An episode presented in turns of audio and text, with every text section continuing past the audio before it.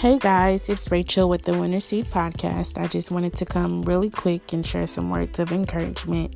So, thanks so much for tuning in. I know I've been MIA these last few days, it's been more so about a week, um, but that leads me as to why I'm posting today. Um, today, I want to share some words of encouragement, uh, more so like a testimony, if you will. So, um, last Wednesday, I believe, um, I had to uh, take my mother to the emergency room because uh, she had became ill. She was not able to feel in her right leg and she was losing grip in um, both of her hands. So she wasn't able to walk and she wasn't able to basically hold anything in her hands without dropping it. So we took her to the hospital and the doctors come in and say, you know, what's the problem? And they do a couple of tests and they're like, okay, we're going to actually have to admit her because all signs are pointing to a stroke. Now, if you know me, um, when it comes to my mother, I become very emotional. So hearing the words stroke, they alarmed me, but I told myself that this year I wasn't going to uh, necessarily over analyze things that I was going to trust God more, of course, right? So I'm like, okay, we're not claiming a stroke. Let them do their test and we'll see what's to come. So we call our pastor. Of course, we get prayer. So she gets admitted and then um, I want to say the next it was the very next day, not even 24 hours later, I get a call from the charge nurse, and they're telling me, "Well, your mother is incoherent now, and she's unable to answer questions that we have for her.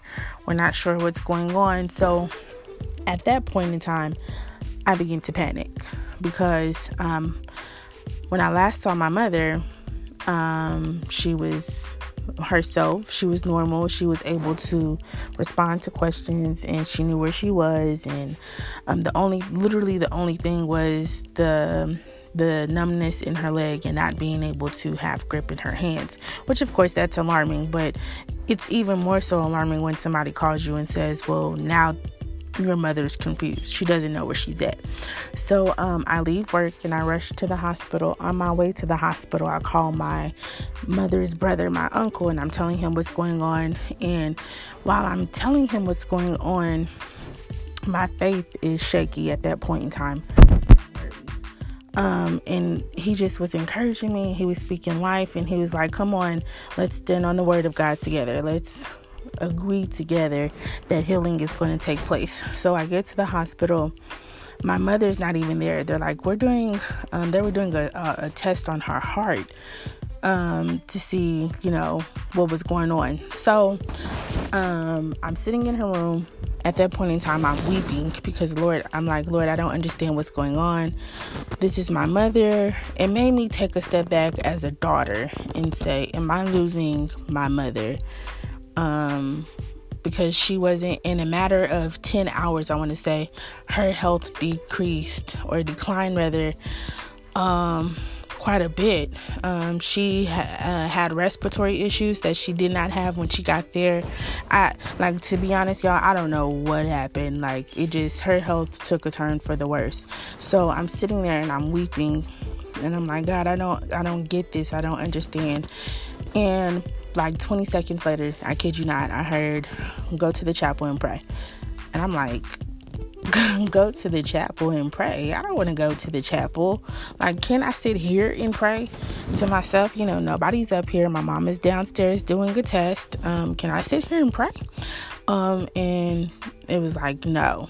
The Holy Spirit was like, no, go to the chapel in this hospital and go pray. So I go downstairs, and of course, I'm a little nervous. I asked the receptionist, I'm like, Is your chapel open? She was like, I'm not sure, but you're more than welcome to go see, you know.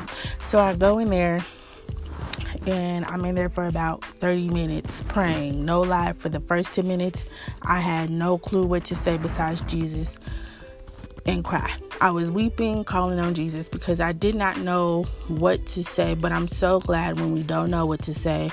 Um, the Spirit intercedes on our behalf. So, um, while I'm praying, I get strength, and God lets me know it's going to be okay. It's going to be okay. So, um, I get done praying. I go back to her room. She's still not up there. So, I'm praying over the room. God touch the nurse's heart, guide the physician's hand, um, give her favor with these people that they'll want to do right, and look into everything possible as to what's going on with her. So she gets back to her. My mother gets back to her room, y'all. I kid you not, I did not recognize her because her face was pale. Um, she just looked really ill. Okay, she was wheezing so bad you can hear it outside of her room, like down the hall.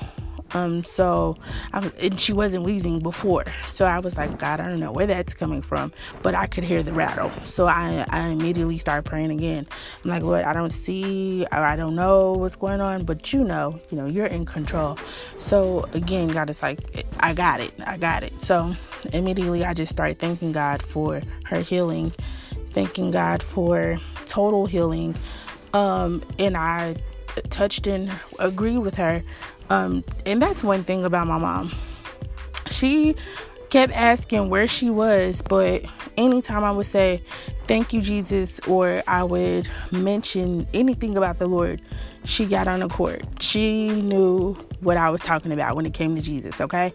So that of course bless my bless my little spirit. So I'm thanking God for her healing.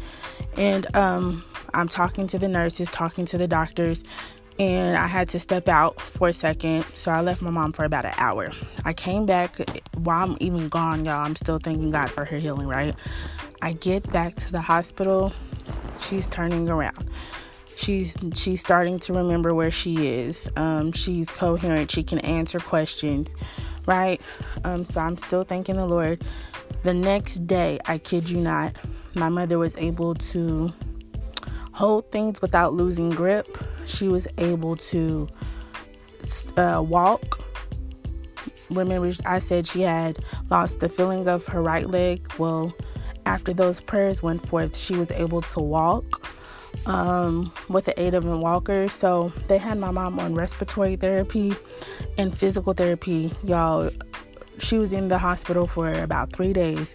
She was released from the hospital without needing respiratory therapy and physical therapy, able to walk on her own without the walker. They just told her to use her walker when needed, you know, if she feels like she needs extra strength because her body just went through something traumatic, of course. So when I say that God performed a miracle right before my eyes last week, I kid you not. So I'm saying all of this to say whatever you need from God, whether it's a financial miracle, a healing, um, you're praying for a family member, whatever you need, God is still performing miracles. I've been in church all of my life and I've heard of miracles before of other people testing of testifying about them and I've heard of course and read the stories in the Bible but until it hits your front door you it makes you when I say it's increased my faith guys trust God okay this was so hard for me because it's my mom and I wanted to have control. But at some point in time, you got to really realize control is not in your hands, it's in God's hands. And I want to admonish you to trust Him. Trust Him enough to bring whatever you need to pass, okay? I thank you all for tuning into the winner seat, and I'm praying for each and every person that's representing their household that's listening to this podcast. And again, trust God enough to bring whatever you need to pass.